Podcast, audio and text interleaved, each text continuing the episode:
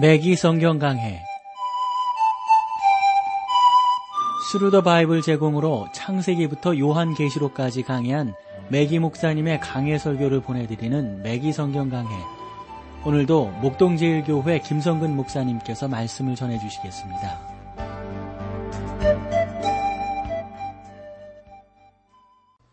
애청자 여러분 안녕하셨습니까? 매기 성경 강해 자 오늘도 여러분들을 요한 2서로 모시겠습니다. 오늘 요한 2서 10절 말씀. 어, 10절 말씀을 보면 누구든지 이 교훈을 가지지 않고 너희에게 나아가든지 그를 집에 들이지도 말고 어, 인사도 말라 하는 말씀. 그러니까 어, 우리와 뜻을 달리하는 즉 이단들에 대해서 어떠한 태도를 취해야 할 것인가 참 귀한 교훈을 주고 있다고 봅니다. 그래서 저는 성경을 읽을 때마다 이보다 더 강력한 표현이 있을 수 있을까 하는 생각을 해보게 되는데 어, 좀 없다고 봐요.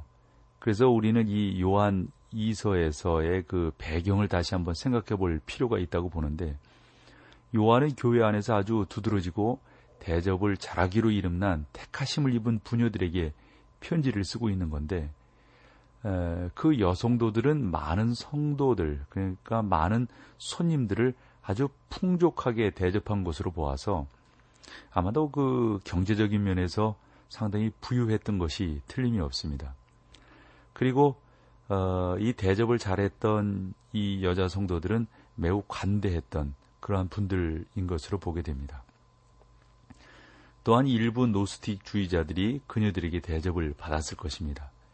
그 후에 이 여자 성도들께서 노스틱 주의자들의 교훈을 이제 들었을 거 아니겠어요? 그들이 뭐 어, 대접만 받고 가만히 있었겠어요? 이런저런 이야기들을 많이 했을 터인데 어, 아마 그런 것에 대해서 이 요한이 어, 편지를 쓴 것입니다. 그 후에 어, 이, 이런 그 교훈을 얻은 다음에 어, 여성도들은 어떠한 태도를 취했어야만 하는가, 또 어떻게 태도를 취할 수 있었는가 하는 정확한 교훈을 요 10절 말씀이 어, 주고 있다고 보는 겁니다. 이러한 경우에 어떻게 해야 어, 우리로서 될까요? 그들을 대접해야 할까요? 배교자나 이단 그리고 그리스도를 따르는 척하면서 예수 그리스도의 신성을 부인하는 자들에게 우리가 어떠한 태도를 취해야 할까요?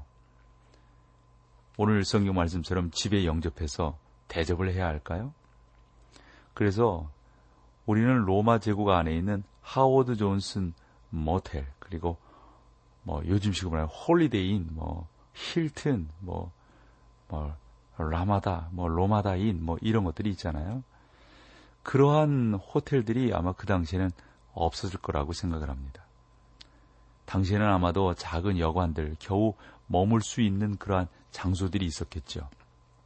그리고 뭐 여관이라고 해봤자 뭐 얼마나 누추했겠는가 생각을 해봅니다. 그래서 당시 여행을 하는 사람들은 자기의 침구 도구들을 가지고 다녀야만 했습니다. 고작해야 뭐 아주 그 작은 요나 하나 이렇게 깔고 어, 잘 수 있는 그러한 경우밖에 안 됐단 말이죠. 그래서 어, 여러분들의 양쪽 옆 또는 머리맡 그리고 이 발꿈치에 아, 사람들이 자고 있는 것입니다. 당시 여행자들의 형편이 이러했습니다. 그러므로 신자들의 가정은 수뇌 전도자들이라든가 성경 교사들을 위해 아주 훌륭한 안식처가 될 수 있었던 겁니다. 그러므로 신자들의 가정은 늘 그런 사람들에게 의해서 그런 사람들을 위해서 개방이 되어져 있었던 것이죠. 이 사람들이 마을에 도착하면 항상 대접을 받을 만한 몇 가정들이 있었는데 그러한 가정들을 찾았단 말이죠. 바울이 고린도에 있을 때에도 아글라와 브리스길라 가정을 찾게 되지 않습니까? 그곳에서 대접을 받았고 또 여러 가지 그 교훈들을 얻게 되는데 이런 것이 초대 교회 당시 성도들의 일반적인 습관이었다는 겁니다. 저도 뭐 어릴 때 보면 시골에서 살았지만은 그렇게 좀 뭐 여행을 하는 것은 아니지만 무슨 그 돈벌이를 위해서 이 오고 가는 사람들이 있었어요. 그런 사람들이 좀 잘 할 수 있도록 또 쉴 수 있도록 이렇게 어른들이 도와주고 하시는 그런 경우들을 볼 수가 있었는데 아마도 그 당시도 그랬을 것이다 라고 우리는 충분히 생각을 한다 해보게 된다 하는 겁니다. 뭐 저도 어릴 때 뭐 그 교회 부흥회나 이런 일이 있으면은 교회 목사님들 오시는 목사님들을 대접하고 또 침식도 제공해드리고 하는 그런 경우들을 우리가 많이 보지 않습니까? 또 그런 일들을 우리의 어른들이 좋아하셨단 말이죠. 우리도 가난했음에도 불구하고 풍성한 대접을 해드리지 못하는 것, 그것이 참 늘 안타까워하면서도 제가 어릴 때 보기에는 가장 훌륭한 대접을 어, 부흥 목사님이라든가 이런 분들에게 하려고 했던 것을 제가 지금도 기억을 한단 말입니다. 그래서 요한이 편지를 쓰고 있는 어, 이 부인도 아마 대접하기를 참 좋아했던 그러한 분으로 기억이 드는데 그러나 문제가 됐던 것은 거짓 선생들을 대접하는 문제였습니다. 그래서 이 부인도 내가 이 거짓 교사들, 이 이단들을 대접을 해야 됩니까? 말아야 됩니까? 그것에 대해서 요한이 지금 말하고 있는 거죠.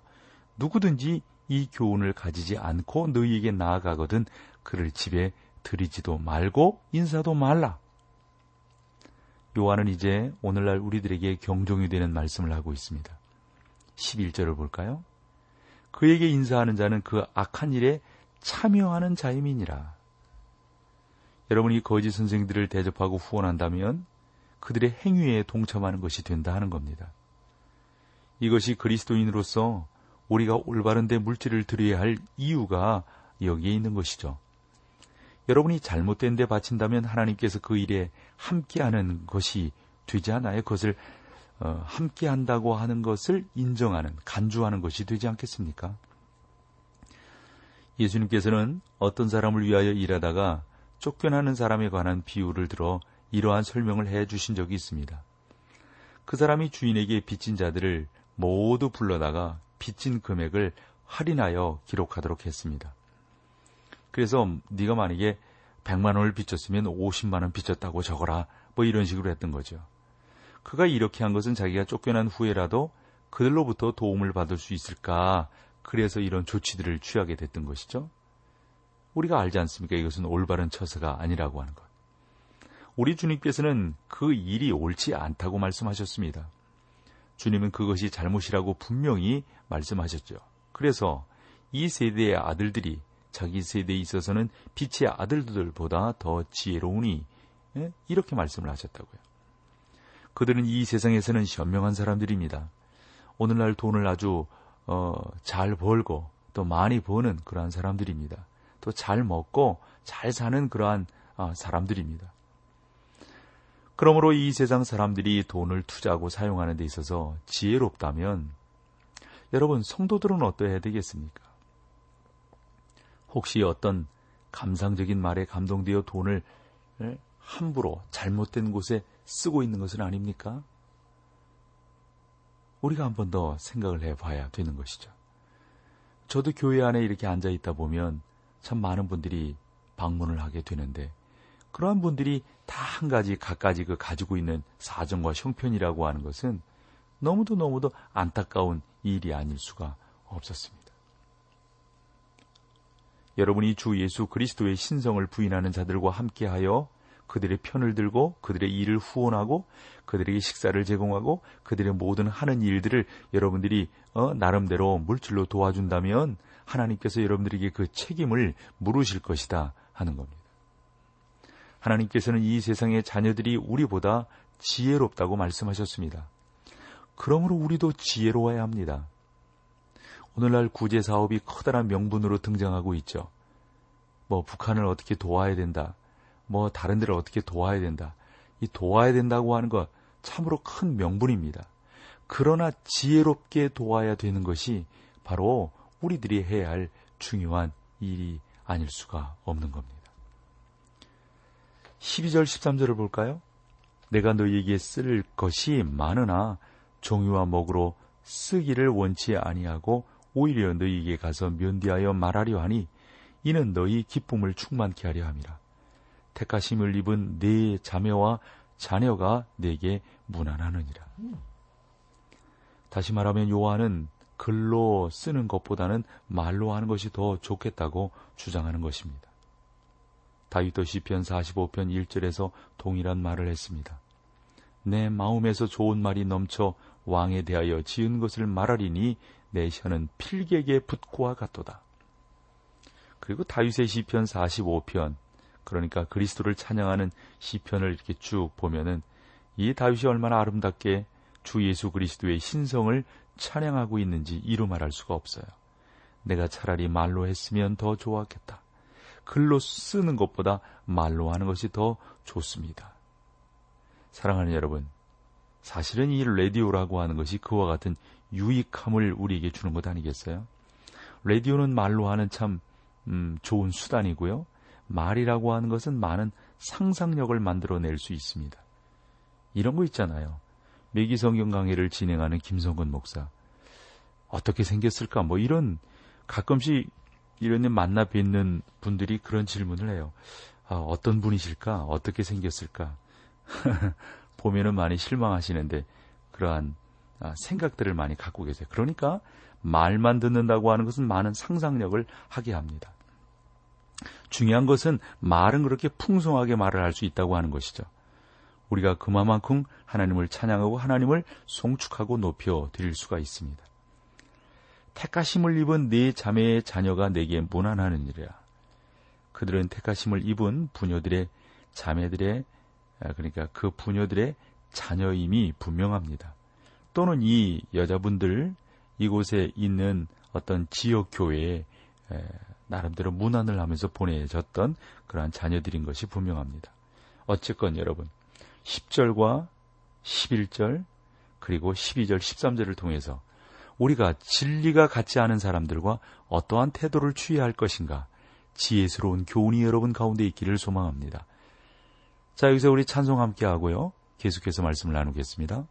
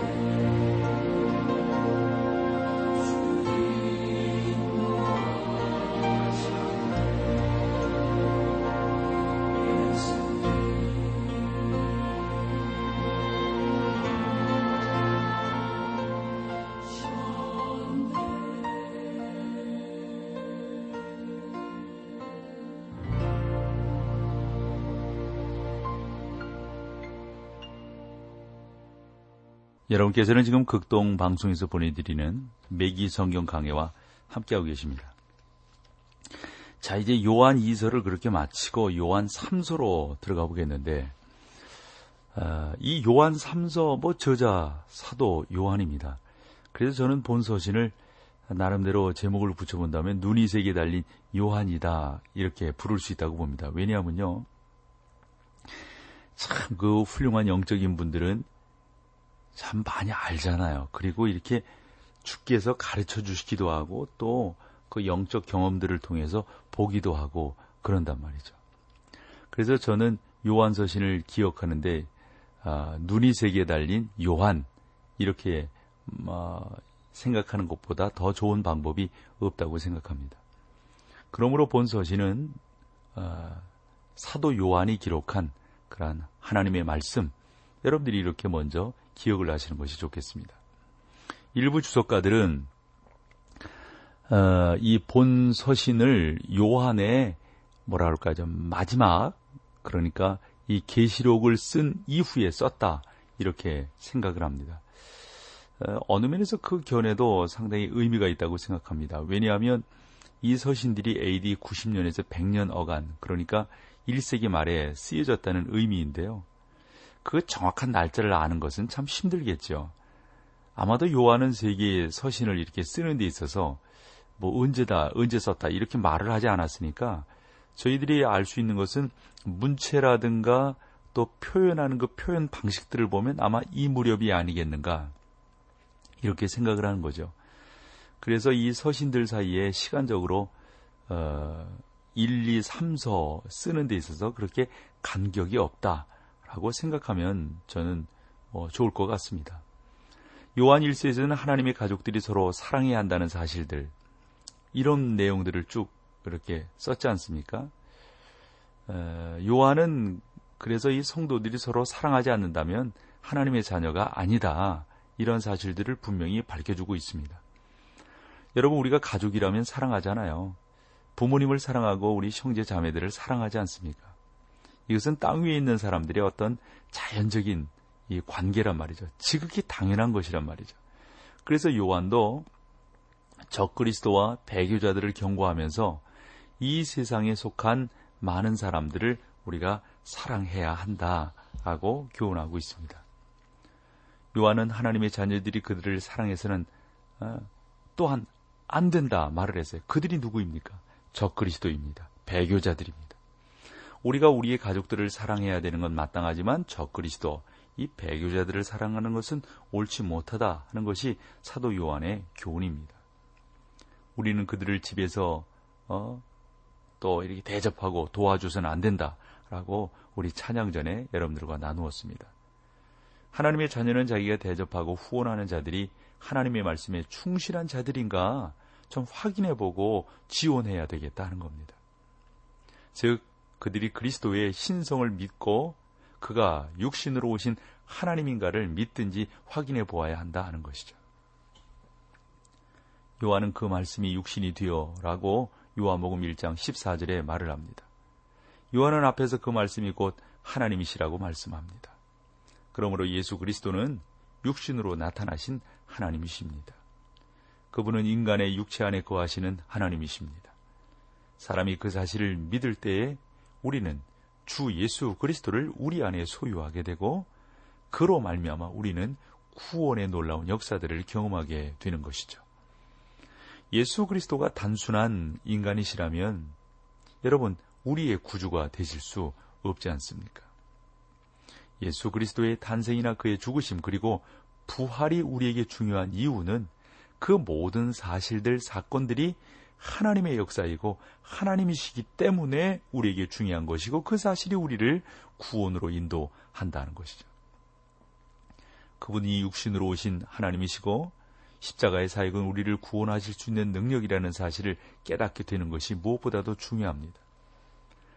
그리스도가 하나님으로서 다시 살아나셨기 때문에 그의 피에는 능력이 있는 것입니다. 이러한 진리를 부인하는 사람들의 교회, 이러한 진리를 부인하는 사람들의 활동, 이러한 진리를 부인하는 사람들의 그런 어떤 일 속에 우리가 후원하고 그들과 교제하고 그들을 밀어준다면 요한은 이것이 옳지 않은 일이다 라고 교훈하고 있는 것이죠.